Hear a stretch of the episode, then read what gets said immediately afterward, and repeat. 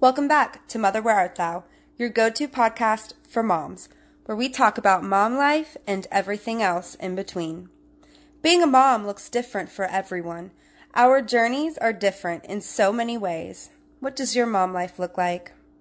We have a very special guest that has been so kind as to take time out of her day to share her story and experience with us.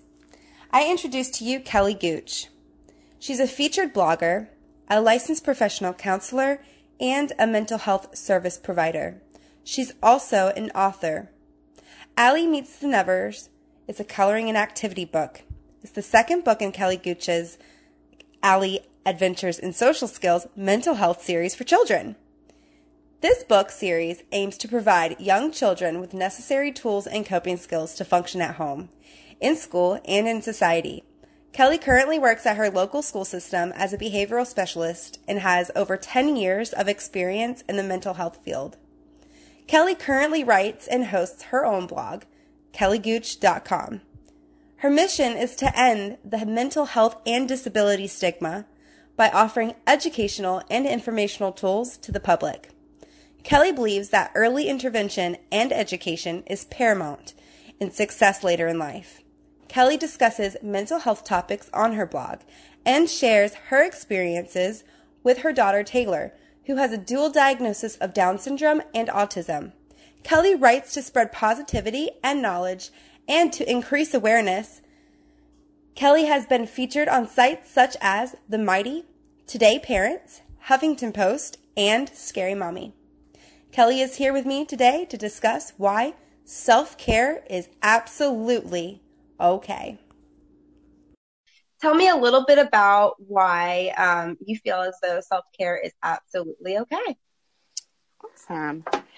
So, self care, I kind of stumbled upon my passion for self care. I started blogging about four years ago. And so I had joined a Facebook group. Um, I don't, I don't even remember the name of the Facebook group. And one of the ladies in there says, "Hey, do you want to join a Christian mastermind group?" And so I said, "Okay." Don't even remember the group that I joined. And so I joined with these other ladies. I think there were like 12 or 14 other ladies. And we just kept talking and we grew a bond. And so that first year, we had been in the group together for a year. That first year, they had a retreat at one of the ladies' houses. And so the first year, I missed the retreat. But the second year, I was able to attend. And let me tell you, I had not been separated by, um, from my five year old ever. So that was totally new for me. And so I just hopped on a plane, you know, and I was like, hey, I'm going to go meet some strangers. It's just like real world, like, you know? you know, you talk to people online, but you don't know them. And so I just mm-hmm. hopped on a plane and went to a weekend retreat with these ladies and left the kids at home, left um, hubby at home in charge, left my mom at home. And I just said, I'm going to go to this retreat. They're all writers, all Christians. And so we were just going to fellowship a little bit. We didn't have to cook. It was just going to be a real retreat. And so while I was there, it's almost like I could breathe. And I've heard this from other caregivers that there's such a hyper vigilance, like you're always on on mode. You're never off. Like there's no mm-hmm. downtime. Your brain is always going. And if your brain's not going, then your body's going. And so while I was there, I was like, oh my gosh, I could, I can breathe. And not that like I have, I have great support. And it's not that I don't have mm-hmm. support. It's just that again, just kind of that hyper vigilance. And I was there and I, I noticed, hey, I can breathe. And I've been holding my breath for a while. And mm-hmm. I've been mm-hmm. really mm-hmm. stressed.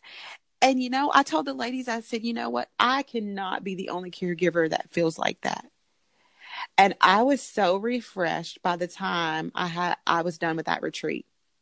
And by the time time I came back home, I was just rejuvenated and re-energized. I was ready to go have fun with my kids and I was ready, you know, to just spend husband. And so I realized that caregivers just don't take care of themselves at all. You know, mm-hmm. and I think it's not that people mean to. I think it's just life. You love and have um, such compassion and passion for the person that you're taking care of that you forget kind of how to live. It's almost, Absolutely. yeah, like it's like your life is kind of turned upside down. It was for me. And I think um, as my daughter grew older, I had to come to the realization that, hey, you know, you love your daughter, and of course, she's always going to come first, but you have a life too, and you have to take care of yourself because who's going to take care of her when she gets older if you're not here? Exactly. Yeah, and so that kind of came became my passion. Like I've got to tell people that it is okay. And you know how we moms are. We feel so guilty sometimes for just taking a break or taking a mm. minute, you know, for ourselves, but that's important. It's important to like realize that I'm a I am a human being and a person outside what I do. Mm-hmm. And what I do every single day. Because, you know, a lot of times, you know, if you're out in the workforce, you identify with your career. And, you know, if you're a stay at home mom, then because I did that. I was a stay at home mom the first year that um, Taylor was born because she was mm-hmm. so sick, and you kind of identify as that mom. But you know, hello, you're you're more than a mom. You're more than a caregiver. Mm-hmm. You have passions and you know desires and urges and things like that, just like the next person but sometimes mm-hmm. it just mm-hmm. kind of gets suppressed. And just to get that message out there that it is okay to have your own hopes and dreams, mm-hmm. even when you're taking care of someone else. So. Absolutely. No, I loved everything that you said. And so it kind of brought me back to a, a few different points mm-hmm. here. Um, you know, when that hypervigilance that you were talking about, it's almost like you're just in constant go mode. Mm-hmm. You don't even think about what you, what you want no. and like um, what you need because sometimes um, I was it was on my last episode. I had my friend Megan. Um, on one, not my last episode, but my one of my mental health um, il- mental illness episodes, mm-hmm. and she had said something about like sometimes our our needs or are our wants you know, mm-hmm. sometimes we need oh yeah the things that we want, and that made so much sense. And um, so so self care, it's about being de- deliberate and taking mm-hmm. time for yourself, absolutely, for to better our mind and our body and our soul. Absolutely. And, um, so why don't why don't you um, tell me a little bit about how you kind of um, discovered that well i know your daughter was born with down down syndrome mm-hmm. correct? Yes. Right. yeah. It was a complete I, I did not get a pre-birth diagnosis. I did not mm-hmm. know. So you didn't know that you were going to be a caregiver the way that you are today? No and i think that was the hardest thing for me. And um and just to give a little background about my story if that if that's okay and kind of how okay how i kind of came to this point I was in my last year of college and um, I was always kind of a loner. And so I kind of stuck to myself and um, I started dating this guy and I became pregnant. And he just had a mm-hmm. really hard time with it. And so I kind of went through um, the pregnancy alone. I had my mother who was a uh, she's an educator for like 42 years and she was like, "Oh my gosh" in the beginning, but then she was so supportive and so she was kind of my support at that time. And so um, about midway pregnancy, I um, developed hypertension and um, the beginning stages, yeah, hypertension, not high blood pressure. Okay. And um, okay. preeclampsia, but I didn't know it at the time. I didn't even okay. know what that was. And so I started having contractions. And so I was put on bed rest. Now, mind you, I was in my last semester of college and I was put on bed rest. My teachers were pretty amazing flexible and everything. And so this one day on a Thursday, I was just going in for a checkup, got a stress test, listened for the baby. And this nurse is like, let me go get the doctor. And the doctor comes in and he's like, Hey, you're having the baby today. And I was like, hold up, I got a little time. And he's like, no, your baby's um, having trouble breathing. You need to go straight to the hospital. So my mom meets me there. And I can remember I went in for um, a C-section again because Mhm. um it was an emergency. And so after the C-section, I just remember looking at everybody's faces and I'm like, what is it? My mom's face, this nurse's face. They're just kind of looking. And so I can remember going back to recovery and then going to my room. And so I get a phone call and they they basically essentially tell me your baby has Down syndrome. Do you know what that means? That means that at most she'll Mhm. probably push a mop or she'll work at McDonald's. No, that's not what she said. Uh, that that is an end quote and a beginning quote and an end quote. Yeah. oh my god. Yeah. And so you can imagine I was only 22. You, Which yeah, to hear that is to hear that is insane that she would even say it like that. she did. She, that's exactly what she said. Um, essentially, that's basically what she said. And at most, that's what she'll do. She'll push you know that that's not true. Yeah, I knew. No, no, at the time, like I didn't know Right. anything about Down syndrome, and I thought I was 22. And here's the thing, I passed the test. Like there's a, um, I think it's a uh alpha fetal protein test if i'm not mistaken is the name of it they may not even give that anymore but it was it yeah it was negative Right. for any genetic um genetic issues. So i thought everything was fine. And so this lady calls and is like you know your baby's having trouble breathing. Um we're gonna have to fly her. The closest hospital was vanderbilt. And so they had to um fly her out. But i didn't even know before she got on the helicopter that she had to be resuscitated three times. And so there's Mm. all this trauma like right there in the moment you know so i'm dealing with my feelings. I've had a c-section. My body's in like disarray. My baby's not even with me. She's with you know in another city with this person who's already said all these negative things. You know and Mm. so um i stay in the hospital for um several days and then they actually drive her back to me. She's fine. And so there was just so much trauma and unknown and and my 22 year old brain just was not ready for it and so there's this on mode because the next day, you know, you get a call. I got a call from her um, pediatrician saying, "Hey, you need to come in today. Her thyroid levels are crazy. It can um, it can affect her brain development. Get in." So mind you, I can barely walk, and I'm taking her to the doctor. You know, and there's just this back and forth, and it's like, oh my gosh, no more bad news. And I Mhm. know there are tons of caregivers out there just like you're traumatized just because you're tired of the bad news. Right. And you kind of You're develop constantly waiting for the the next shoe to drop. Yeah, yeah. It, it's almost like paranoia and you hate to be that way. You know, but you kind of don't know because again you're living on that in that own mode. And so she Mhm. was like in and out of the hospital so many times that first year. And so um again it was just a lack of knowledge and I was just 22 and then I, again I was dealing with her father and so it was just so much drama at the time. And so um I just put all my energy into her. And for a while I didn't even want to talk about it. Like I hated when people asked me about it because I didn't know how to feel. You know, I was Right. angry, sad, all of these emotions. You know, because I just didn't know Facebook wasn't around. So who was I going to talk to? Mm-hmm. and I wasn't ready to, you know, you have all those Kubler Ross's stages of grief. I just wasn't ready for acceptance. I'm like, It's so funny that you say the the about the grief because there's um a lot of things that I, I was thinking about and um when it came to grief I was thinking you know do caregivers experience grief even before anyone's anyone were to pass over or like because you can uh, even if if that was even the case which what I'm saying is you can experience grief without that without a, a traumatic loss absolutely.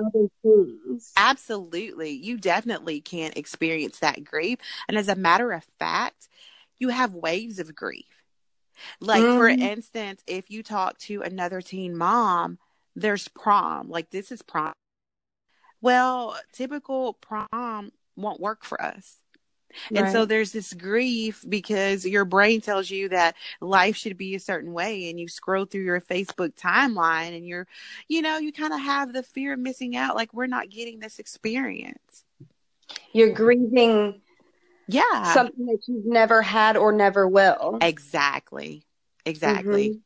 Yeah. And to have to experience that right when you've just given birth. Yes, exactly. Like I can't imagine the wave of emotions that you were dealing with Yeah. at that time. so many emotions. So many emotions. And I probably should have talked to a counselor at the time. I absolutely should have spoken with someone mm-hmm. just to kind of help process those Yeah. feelings. And I'll be honest with you, it took me about 10 or 11 years before I was finally okay with her diagnosis. Right. 10 to 11 years. And I think a lot of that has to do with um, her autism diagnosis that we didn't get until a few years ago. So that's a whole other like list and things to grieve. Exactly, because then you have a cohort, like you have people that I know and parents that I know, and then children with Down syndrome, and then we don't look that way. Right. So the game has just changed. Yeah, and you kind of just don't fit in anywhere. And that's how I felt. Not because I was like the single mom or my skin color or being a woman, none of that. What we didn't fit in because our behaviors, her behaviors weren't like her peers. And so it was very isolating. And you know, I went to the doctor um there was one time that she attended summer camp. I think she was like 10 and her teachers who were awesome that taught the camp was like, "Hey, have you ever considered that um she might have autism?" And I was like, "Well, I know she does stuff differently, you know, and I'll talk to the to her doctor." Well, her doctor was like, Mhm. "No, we don't do dual diagnosis. Like all her behaviors are based on like the Down syndrome diagnosis." Well, you and I both know it's not that way today. No, it's not. In fact, I was, you know, looking up some fun facts to share with our listeners, Mhm. and I came across with um, the combination of Down syndrome and autism spectrum disorder was considered rare. So it recently was considered rare, um, but not anymore. And then one in 20 of children with Down syndrome might have autism. Absolutely. Yeah, and they're and you know that's the kind of thing that they're still figuring out. Mm-hmm. You know, because it's it's just for that stuff. yeah, absolutely, but it's real. And so like my daughter's needs are different from her other um peers with Down syndrome. It's very Mhm. different. And you know, she has an assistant whereas um other um kids with Down syndrome may not need an assistant. Right. So how does how does um that affect your everyday to day life being like being her mom knowing that um some tasks may be difficult um and then she has the assistant having that assistant does it help for you Oh, as much as it yeah. does her Absolutely. I think having an, an assistant was a game changer. Now, I will say our school system, which I work within our system, has been an amazing has been an amazing experience. Um, Mhm. Our special ed director has always been so accommodating to our needs, and I can say that that um, she has been awesome. And whatever we needed, my child got. But Right. there are other children who do not get the support that they need. and And, now is that at home or is that just in school I think that oh, definitely in school. Because I feel like like the therapies, like physical therapy, speech therapy, those are more accessible. But I mean, as far as the accommodations in school, sometimes they don't get those. mm-hmm. And so I will say, um, we've had an excellent experience in school, but I know that there are some caregivers that have not had that experience. And you want to talk about trauma? It's Mm. being in an IEP meeting. And if you don't have someone to guide that meeting skillfully, if you don't have a SPED teacher or a SPED director to guide that meeting skillfully, it can be really traumatic for that parent. It can be Because traumatic for the parent, but it can also be traumatic for the the student as oh yeah, well. absolutely. Like not a lot of people know this about me, but I wa- I had an IEP since since I was in fifth grade. I'm 28 now, but Okay. I graduated with a special education diploma uh-huh. um, because I suffer with ADD and ADHD, and just Okay. school was really difficult for me. So I have a little bit of knowledge on what those IEP meetings look like and sound like, and it's just it's it's hard to listen to and Oh, deal yeah. with because you're trying to you're you're trying to accommodate one individual's needs outside of the entire school and then on top of others and others and others and others and others but i only got a small taste of it so i i was in a lot of classes with um with other uh, students uh probably like your daughter as well Mhm. it the the teachers are very very helpful i think developing the plan is what's most difficult Yeah, I can see that because it is so um so individualized for every person, and it's going to look different. So what may work for one student, which you know inclusion may work for my daughter, it doesn't. She doesn't do well with a lot of people. She flourishes when she's with people that she knows and with a steady routine. and that's why i loved how small the classes were Mm-hmm. Mm-hmm. Her classes Mhm. are very small, and so of course she interacts with her peers in um, gym, PE, um, art, all the um, exploratory classes, things like that. But for her core instruction, she is with in a self-contained classroom, and I'm okay with that. And she's learning um, activities of daily living because I'll be honest with you, on her IEP at this point, she's about to be 17, and I need Mhm. her to know how to function and do things for herself because she's getting older.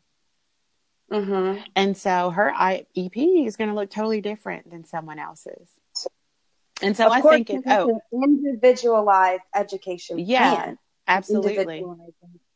Absolutely. Mm-hmm. So what works for someone else, you know, may not work for her. And I'm completely okay with that. I just think during those IEP meetings, it's just important that that person conducting that meeting can pull out something positive. Again, going back to always hearing something negative, you know, you want somebody to pull out the positive. So, And that's the stigma you're trying to, you know, oh yeah. right now, the stigma of it all. Mhm. And there's so many um, children who have been diagnosed with Down syndrome um, that are that grow up and are able to hold jobs and live Absolutely. enjoy um, recreational activities. You know, it's and thank thank God for the that public law 94 142 Yeah. because without that they wouldn't be able to have that education to help them in their future Absolutely. and being Absolutely. a caregiver that's something that you want but that's not something that you can do on your own No, no, it definitely takes a village. Absolutely. Mhm. And um I kind of talk about that having a tribe or having someone even if because it's hard for caregivers to get a get away. For Mhm. instance, I think that caregivers have to accept that your life just just isn't going to look like everybody else's. Like I may have a friend that's like, "Oh, me and my husband are um, having date night. Date your husband." Whereas me and my husband, we haven't been out on a date by ourselves in like six months. You Mhm. know, but we're okay with that because we got to Right. know we're in agreement. But I think caregivers really have to accept that your life isn't going to look like someone else's. And so that's why you do need additional support. Someone that can say, hey, why don't you take a minute for yourself? Go on a date or just, you know, have a target run by yourself Mhm. where it's peaceful. And so, but sometimes I'll be honest with you, it's very, for some people, it's very hard to find that Mhm. support. You know, and I So think it's, you- yeah. What would you say to them? So if you knew someone that can't find that type of support, what would that your suggestion be? I would say because especially if you live in a rural area um, or an area that's kind of isolated, then your best bet is going to be Facebook. Because Mhm. uh, for every bad, or people can talk about Facebook and say, you know, rough things about it, there's a lot of good. And I would, So what would that good be though? Because you don't want I don't want to get a misconception for um, people with Facebook reaching out to Facebook would not be venting all your all your negative thoughts. Support groups, right? yeah, support groups, um, they're all different, of course, different types of groups. You do want support groups, but I say find your tribe, find your people who kind of go with your flow. If it's a group of introverts who, you know, are caregivers, find them. Or if it's like I did, find a group of writers who your friends outside of the writing that may not be mm-hmm. caregivers mm-hmm. per se, but they are so supportive in other ways. Mm-hmm. And so Absolutely. I think, yeah, I just think it's getting in that search box and finding groups that you belong to. Mm-hmm. I've heard that so many times from other people. It has a lot of good. So self care can look different to so many people, but there are ways to do it wrong, I feel like. Mm-hmm. Um, and by what I mean by I feel like there's some ways you could do it wrong is like if you compare your self care to someone else's idea oh, yeah. of what their self care looks like. Oh yeah. It's like our version of an IEP. I love it. It's, an individualized self care plan. Wow. I love it. you know? But yes. um, it can look like getting plenty of sleep, enjoying sunshine, cooking, writing, mm-hmm. drawing, blogging, mm-hmm. um, positive self talk.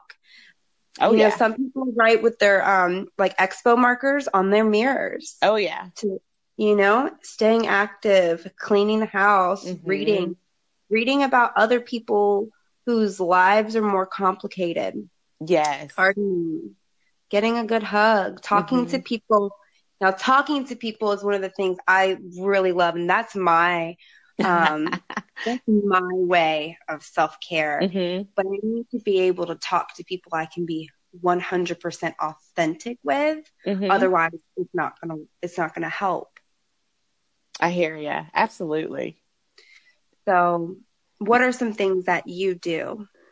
I think that first of all, you need some awesome ways to like take care of yourself. For me, I think again, it's writing. I talked to my sister the other day and she's like, Oh, I love to cook. She's like, It's so calming. I'm like, mm, That's not my way that I take care of myself whatsoever. Um, but I told her, she was like, You know, I think your way of kind of de-escalating and unwinding is you love tech stuff like I, anything like i taught myself adobe InDesign and photoshop anything like that is so relaxing. It's like it's oh my god, we're so similar. I know, right? Twins. I taught myself. I taught myself all this stuff. Oh yeah. oh yeah. So anything like that, learning something techy. Um, mm-hmm. Of course, writing. Um, any writing anything, whether it's blog posts, whether it's writing a book. You know, I have um a journal coming out next week. The journal is called Watering the Soul, and it's based on my experience at that retreat. And I hmm. told those ladies, I said, I just feel so refreshed. And when you think about grass, like when we first purchased our home, our grass was like hot mess city. It was brown, dull, dingy. All it was just a mess. And so mm-hmm. we had we paid for a professional lawn care service. We didn't want to spend the money, but we wanted pretty grass. And the thing that they told us was that if you don't water this grass, then you can develop dry spots. And I was like, mm-hmm. dang, that's where I was. Like I was just so dry and barren. And so that retreat truly watered my soul. I felt so refreshed and just so mm-hmm. renewed and had so much energy on life. And I thought, you know, I want to give my caregivers, the caregivers that I know, or the caregivers that I don't know, or that are searching for, mm-hmm. I want to give them a way to rejuvenate themselves. And so mm-hmm. I took, you know, I have a background in mental health. Mm-hmm. I've been in the field for 10 years and I'm a huge mindfulness and um, guided meditation fan. I truly believe mindfulness can lower your blood pressure, help you breathe. And so I weave that throughout daily writing prompts. And so in the journal, there's like six days of guided, specific writing prompts to kind of get at the heart of what's going on in your life. How are you feeling about being a caretaker right now? Are there any negative thoughts that you have that you shouldn't have? Is there any hidden anxiety? Just prompts like that to get your mind circling and get you focused on being present and in the moment. And so on that seventh day, there's like an actionable step. Like today is not just writing, like you need to do something to take care of yourself. And each mm-hmm. step, um, the total of days is 91. And so at the end of the week, there's that actionable step that you have to get out and do something. And those steps don't cost any money because I know sometimes fin- finances are rough. So you can do these things to take care of yourself and it's not going to cost anything. And so okay. I just wanted to share that with other caregivers just to have focus time to relax and recharge because I think that's so important. I love it. I love it. I'm such a believer of of um, things like that, like daily devotionals oh, yeah. and you know, just daily affirmations. Mm-hmm. I just mm-hmm. started getting into um, guided meditation with Headspace. Oh, that's um, new. Headspace is a is an app where you can, um, if you're new at meditating, they have like um, little courses or whatever. Um, it's free until a certain point, but mm-hmm. then there's also Insight Timer. Okay. Um, that one's really good. Um, just started to help uh, have that to help me with sleep, and like mm-hmm. I was mm-hmm. so skeptical. I was like, I'm gonna lay here and I'm gonna listen to this and uh-huh. I'm gonna be wide awake. I am not lying. I passed out so quick. Oh wow. and it's called Insight Timer. So Insight Timer is a good meditation app, and okay. then also Headspace. Okay. Pers- with I think it's with either I think it's with the headspace you can kind of like personalize mm-hmm. um, your meditation based off of whether you want help with like sleep or if you have anxiety, depression, things like that. Oh, okay, that's awesome. Mm-hmm. Like we're yeah. a fan of um, the Calm app, which is that that um, relaxation, and there's like sleep stories and sleep stories for kids. And we oh, also nice. love the Breathe app, and there's a Breathe for Kids, and that Breathe for Kids is just amazing for the little ones. It asks mm-hmm. you like to be present. They can click on like these emojis. How are you feeling? And it'll, we will create relaxation techniques based off of how that child feels. It is amazing. That's awesome. Yeah. I just wrote that because I'm going to get that for my daughter and I'm going to start. I love doing that stuff with her. Oh yeah. I'm, I'm all about it. And, um, but yeah, like I, I can't wait for your book to come out and your well your journal to come out. I'm definitely gonna get it. I'm definitely gonna awesome. check it out. Awesome. Yeah. So um so back to um the, the topic of caregivers. I wanted to know a little bit about what you think the difference between what a caregiver and a caretaker is. So could you tell me a little bit about what your opinion is on that? So I kind of I kind of feel like those terms are interchangeable. I mm-hmm. prefer the term caregiver because you are giving. It's freely. Like you might not have signed up for the job, but you're doing it because your love for that person. And so mm-hmm. definitely I love the term um, caregiver. And that's typically the term that I use. And so um, it's just I feel like it's just a very important job.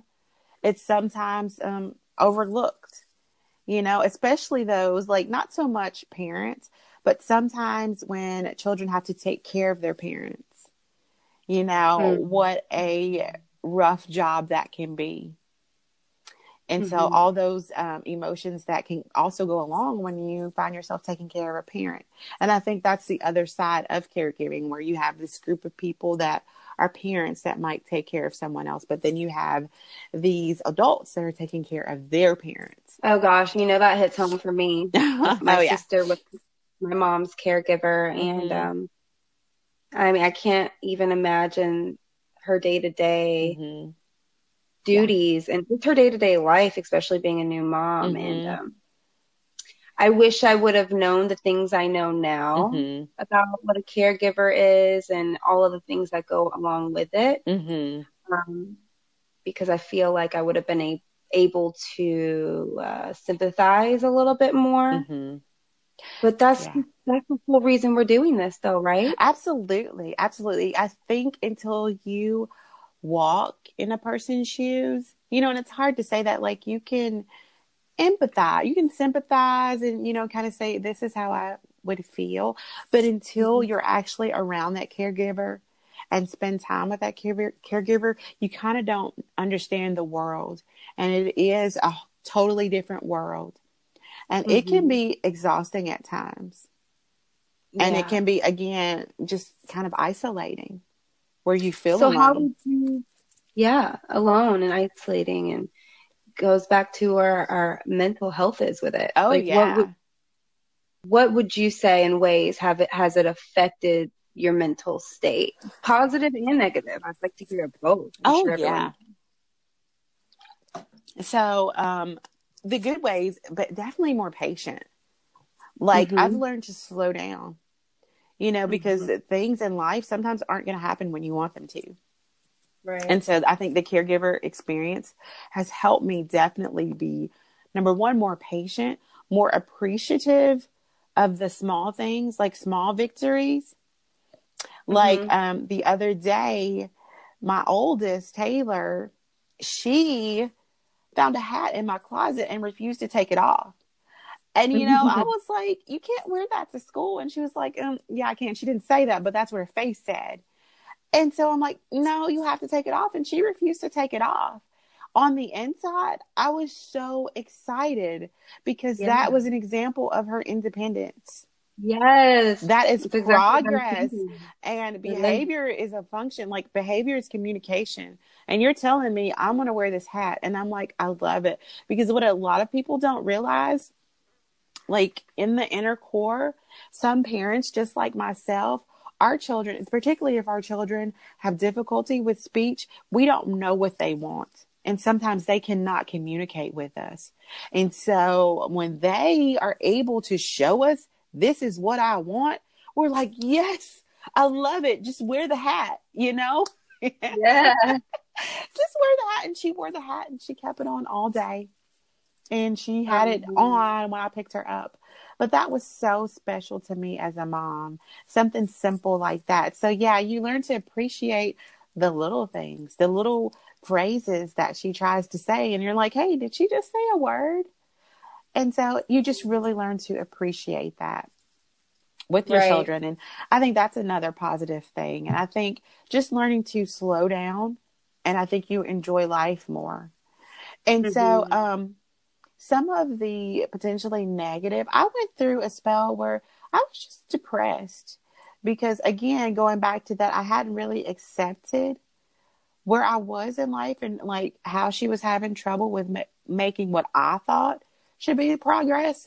And so I went Mhm. through depression and I um, really needed to talk to someone to kind of work through that.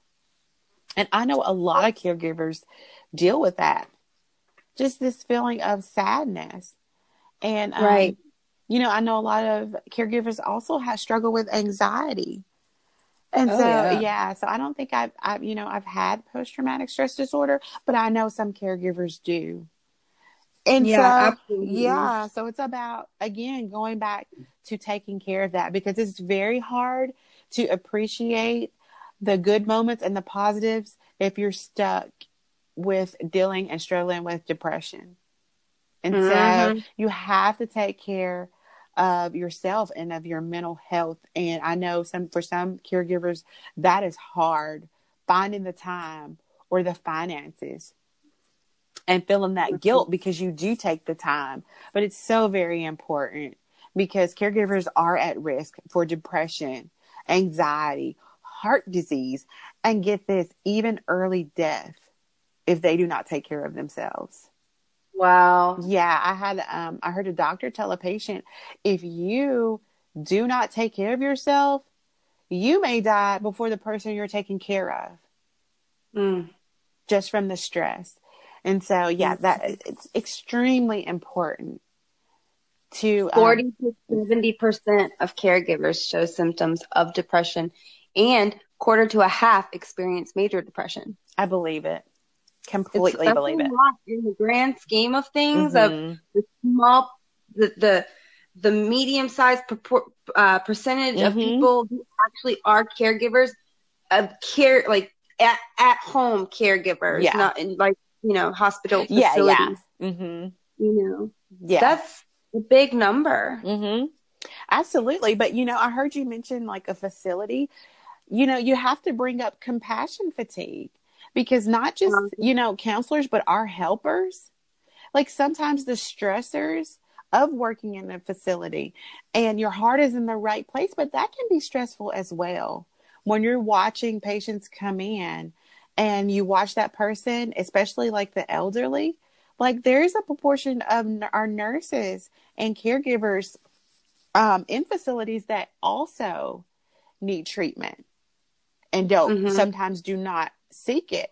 Again, that compassion fatigue where you love and you have a passion for helping others, but the stress of the job and the emotional factors become an issue. So that's important as well. So funny that you say that, you know, because I've been hearing you you um, explain it. I'm like, I'm sure that would be hard for them to reach out for help, seeing it's their job. They probably feel some sort of expectation. Absolutely. Put on them mm-hmm. to be able to, like, I don't know, suck it up or something. Yeah it's affecting you and your mental health, that can seep into your life yes. outside of you. Absolutely. Agreed.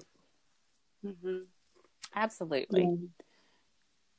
I also read that caregivers who pay attention to their own physical and emotional health mm-hmm. are better able to handle challenges of supporting someone with a mental illness. Oh, absolutely. Absolutely. And why wouldn't you want to make it easier for yourself? Mm-hmm. I mean, you want to, right? Mm-hmm. Absolutely. Just being in check with yourself. Mm-hmm. And knowing where you are and how how are you handling this on a scale from, you know, 0 to 10, how are you handling today? Is today a, you know, is today a rough day and if it is, it's okay. What are you going to do about it? Yeah. So, what would you say some of the qualities a caregiver um, would display? Um, definitely patience. Mm-hmm. Um, also, just a general passion and love. Like we become our um, our kids or the person that we're taking care of. We're we become their biggest advocate. Like right. we know a lot of stuff. We know tons of medical information. We can research anything. We are experts on Google. And so just very mm-hmm. knowledgeable yeah. caregivers. And again, just that patience and having that pure love and acceptance for that person. What about tolerance? Yeah, there is a certain kind of tolerance for um, things that aren't ordinary. Mm-hmm. You know, you learn to be like you learn to be flexible and not rigid. It's not right. always black and white you know? Right. And you learn to be like that malleable person. Whereas, like, I'll give you an example. Of course, Taylor's about to be 17 and mm-hmm. Ella's five. And Ella is my neurotypical child. And so I will tell her, like, what does that mean exactly, neurotypical? I've read that in one of your blogs. Yeah, that just means she doesn't have any genetic disorders.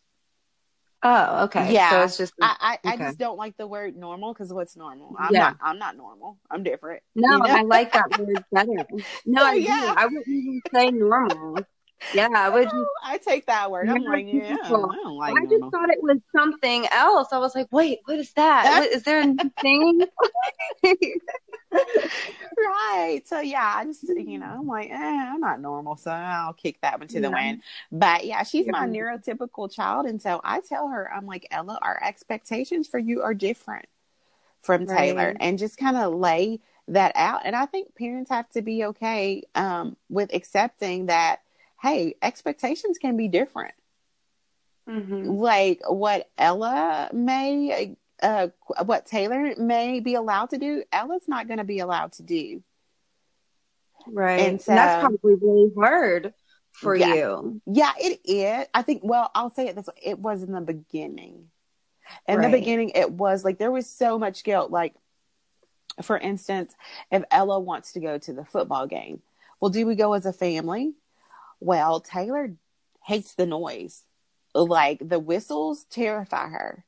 And so at first I have the, you know, I kind of felt guilty. Like, yes, absolutely. And so like, that's too much for her. She's like, what in the world? Why are those necessary? And so, yeah, she's like, Mm-mm. She don't want to do that. I don't like noise. yeah, she's like, mm, I'm doing those whistles. And so at first, like a few years ago, I felt pressured for everybody to go. That, but then, you know, I talked to my husband. I said, it's okay if Taylor doesn't want to go. Why would I make her feel uncomfortable? So we take turns. If Ella, the five year old, wants to go to a game, my husband will take a turn t- um, taking her, and then I will. And then Taylor and I will do something else. We'll do something that she wants to do, like go for a ride or sit outside or, you know, just something that she's interested in. I have to accept that that's okay. Outside people may be like, well, why aren't you? And point that finger. But at this point in the journey, I don't care what other people think. And I think as uh, caregivers, we kind of reach that stage. Yeah. Yeah. Yeah, you yeah. like a rhythm. Yeah. You have to do what's best for you. Have you tried um have you tried like using the noise blocking headphones? Yeah. Except she doesn't like headphones. Again, that's sensory. Sensory, yeah. so yeah, you know, that would be awesome. When um, someone recommended that to me, I'm like, well, where's she going to put them? Because she's not going to put them on her ears. She's very sensitive on her ears and her hair. Washing hair is a, a whole feat within itself because she just hates that part to be touched on Mhm. her head. And so there's that battle of just something simple like washing her hair. Yeah. Yeah. So again, it comes to being malleable. Like, hey, we don't have to do this often. You just need to be clean, Mhm. and we can use some oils or whatever. But like, I'm not gonna make you Yeah, suffer mhm. because that's torture to you. Yeah. Yeah. So it brings me to my next curiosity. Responsibilities for you as a caregiver Mhm. Probably look completely different for things that I would do on a on a day to day basis with my children. It Can you give some examples? Yeah, she needs just because of her fine motor skills, she really ha- has difficulty with those coordinating skills. Like like I told my husband one time, I said, um, you take for granted the ability to put on a shirt until you try to teach someone how to put on a shirt and how much coordination that requires. So in the morning, I Mhm. kind of help her get dressed. She can do some things for herself, but like just buttoning pants Right. putting on putting a belt together. She can get it on, but putting it together that requires skills. And so I have to help Mm. her get dressed. I help her do hair, brushing teeth. Again, the sensory issue. So it's all Mm, kinds of mhm. drama just getting our teeth brushed and getting out the door. And so um, during the day, again, she has an assistant to kind of help her and guide her where she needs to be. And then in the afternoon, you know, we have to change clothes and we get ready for dinner. And then I like to check on her um, as far as when she's bathing and things like that, just to make sure she's okay. Yeah. And so it is more complex because I'm going to make sure that she's taken care of. You know, even Right. if that means, you know, work for me. I don't care. I want to make sure that she's taken care of. And if she can't do it herself, then of course I'm going to help her. hmm That's a, that's amazing that you know she probably looked at you as like her superhero, but you probably look at her as your superhero. Yeah, I do. I, I feel like she is like such a loving child. And I know that is so typical. People say that all the time about children with Down syndrome, which, Mhm. you know, she is very loving. And on the other side, she can have an attitude. So she is her own personality, but she is like, we love her. Servant, like she makes us laugh. And she's such an important part of our family, an integral part, you know? Absolutely. Well, you should be very proud of yourself. I think you're doing an amazing job and you're so inspiring and your story is so inspiring and Well, I'm so lucky you. to be able to talked to you. Thank Yeah. you. And kudos to any caregiver that's listening that maybe doesn't have anyone and feels alone. You know, I hope that they listen to this podcast and just know that you aren't alone. You aren't alone and that, you know, the work that you do is important, even if, you know, no one has ever said thank you. And so, um, yeah, it's it's an important job. It's kind of like teachers. You don't get paid a lot, but my goodness, that job is irreplaceable. Yeah. It is. It's an irreplaceable Mm-hmm. um, job, and even if you're not necessarily a caregiver to someone with um, a disability Yeah. or illness or anything Mhm. like that, you know, just taking care of little ones. I, I you've been caring, you're caring for these little ones. oh like yeah. that's hard. Yes, know, ma'am. It Yes, just ma'am. kind of self care Mhm. is important eh, for anyone, Agreed. mother, father, whoever. It's important, but self care and caregiving, those two go hand in hand because you can't. How can you care for someone else if you're not caring for yourself? It's just like when they say to put the oxygen mask on yourself first before putting it on someone else. Oh, I like that. Absolutely. Secure your You mask know? first. I do. I do. Yeah. Excellent description. Absolutely. I, I hear that so much. I work a 12 step program. Mhm. I, I guess I would be considered dually diagnosed. I'm a uh, recovering addict Mhm. and uh, have depression and, anxiety. Mhm. Um, so I'm dually diagnosed with those um, two things. Um, so I had to, to take medication for my Mhm. depression and for Mhm. my anxiety, which um, is for some reason very hard for me to Mhm. stay on. I always go through like relapses Of like keeping my medication on the right, you know, time schedule and things like that. Such a pain in the butt. Yeah. But um, So were I you, di- you. I'm sorry, I'm chasing a squirrel. Were you diagnosed um in school with ADHD? So yeah, when I was, how old was I? I was in fourth grade, Mhm. and um, we moved here from um, Florida, and we moved in with my um, my parents and my sister. We Mhm. moved in with my uncle and his wife, Mhm. and my aunt, his Mhm. wife. Um, she went to Columbia for behavioral health. Oh, so okay. she, yeah, she's a she works in um, the mental health field and things like that. She works at a level six psychi- psychiatric Oh, wow. unit in, Okay.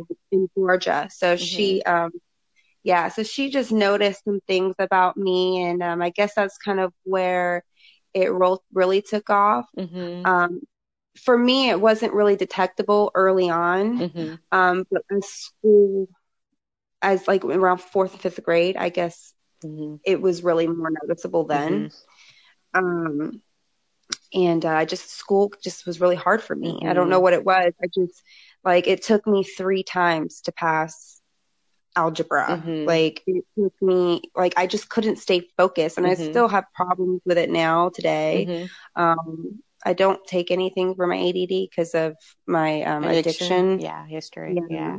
It's so, So- funny. Like when in college, we learned that um, untreated ADHD often leads to addictive addiction and addictive behaviors.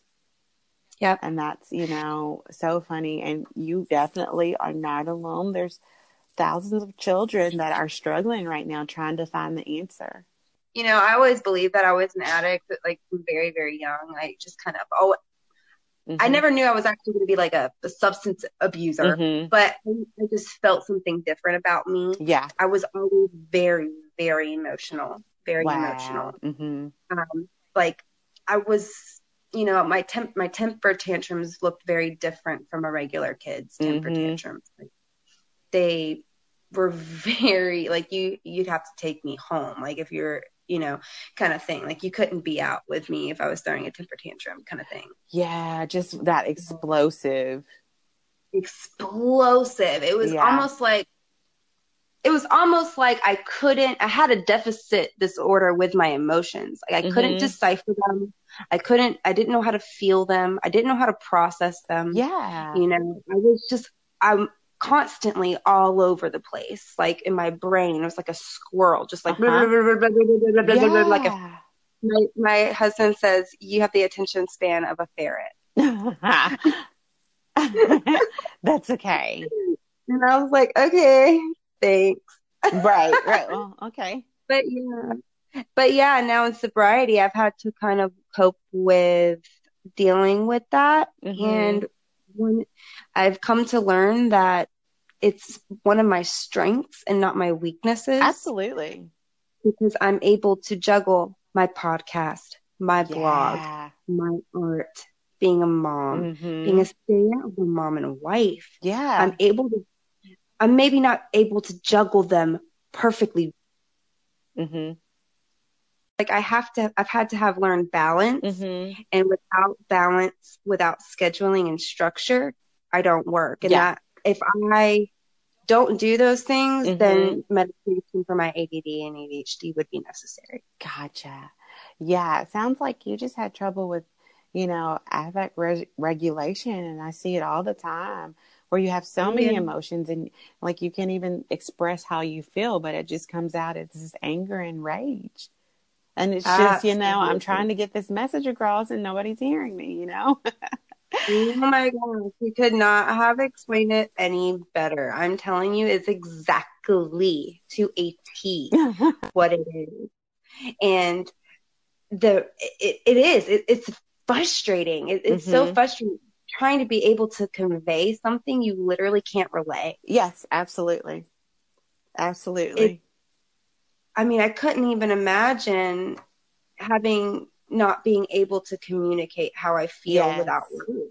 Yes, and that's hard to accept as a caregiver and a parent that your child can't express what they're feeling. And you know they have a feeling because you can look at their face, Mm-hmm. you know, and you're wondering, are your feelings hurt today? What are you That's thinking? probably why you were so ecstatic. Like I, I already have like an image in Yeah. my head her standing there with the hat on, and you're like, Oh, you yeah. can't wear that. And she's like, oh yes, I can. Exactly. She's like, okay, gone to the car.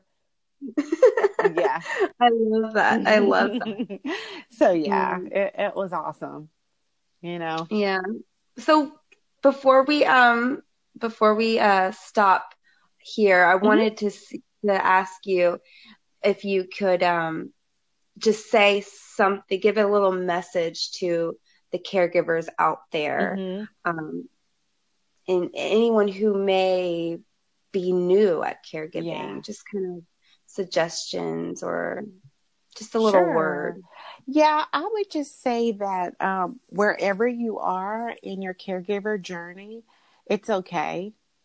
And it's okay to ex- accept whatever you feel. If you're angry about caregiving, that's okay.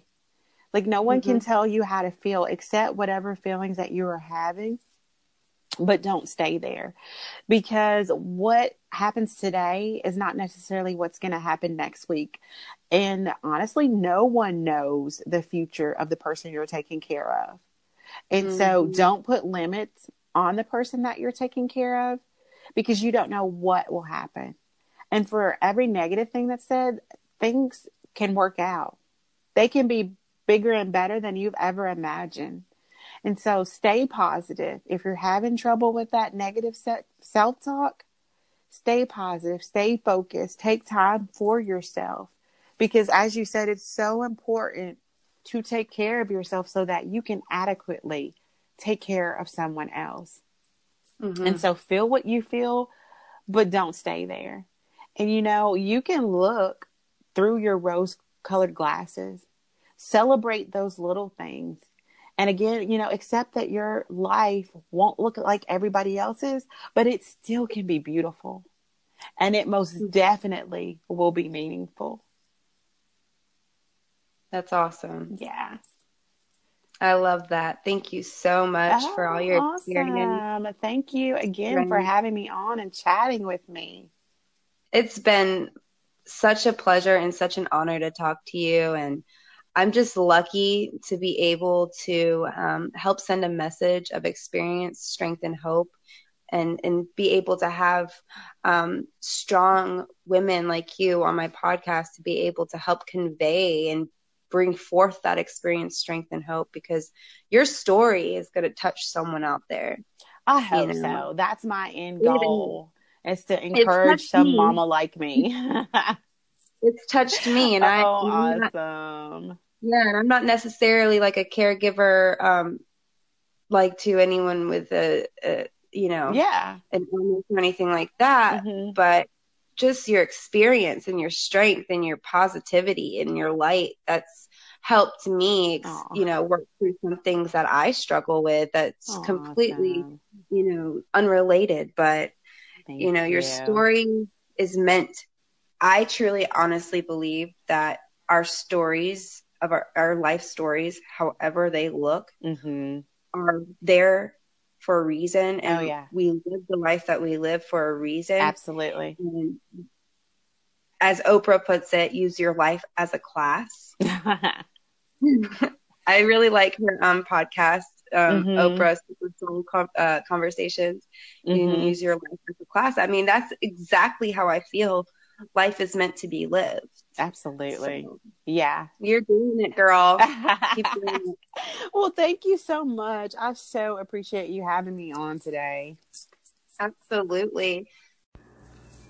All right, you guys, that was that was just so inspiring and I'm so touched and I'm just so so relieved that I'm not the only one out there that struggles with um, making sure that I stay in my self care. You know, um, I'm so blessed and I'm so honored to have been able to have had that conversation with Kelly Gooch about why self care is absolutely 100% okay. Um, I do find myself getting guilty when I want to go and care for myself and my mental health. I find myself feeling as though like I'm a burden or something, and it's something that I struggle with, and it's something that I work on constantly. And I don't think I'll ever get it to the point where I want it as far as um, me being like confident and okay with seeking the help that I need for my mental health. Um, but with that being said, it is something that is extremely important to me and something that I need. And I don't always want because it's a pain in the butt for me, you know, but I need it. I need to be able to care for myself and my inner peace. You know, physical care is is easy because you can see the results. When it comes to self-care for our mental health and just our general inner peace, I have a hard time with that because I can't vis- visibly see the results. And so I'm the type of person that I work off of facts. I want to see like proof. I want to see the hard facts, solid proof, you know. And so if I can't see it, you know, I have a hard time believing if it's working or or whatever. But I know that when I do take care of myself, as far as like how I'm feeling and where I'm at emotionally and mentally, I feel different as opposed to when I'm not taking care of myself. And you can definitely see from the outside looking in the difference in that. When I'm not reaching out to people, when I'm not talking to a therapist or another person that I'm able to talk to about these types of things, when I'm not taking my medicine properly, when I'm not working my 12 step program, things like that, when I'm not doing those things, you can see the difference in, in how I behave and how I act and interact with people, how I talk. My mannerisms change. I I don't seem as healthy and happy as I would when I am doing all of those things, when I'm talking to my therapist, when I'm staying on my medicine and keeping it regulated, which I have a hard time with. Um, when I'm doing all the necessary things that I need to do, I'm fine and I'm of better use to my family and to my husband and to society as a whole. Um, so it is extremely important to me. And I don't think that you necessarily have to have a mental illness or an ailment of any kind to make sure that self care is a part of your life.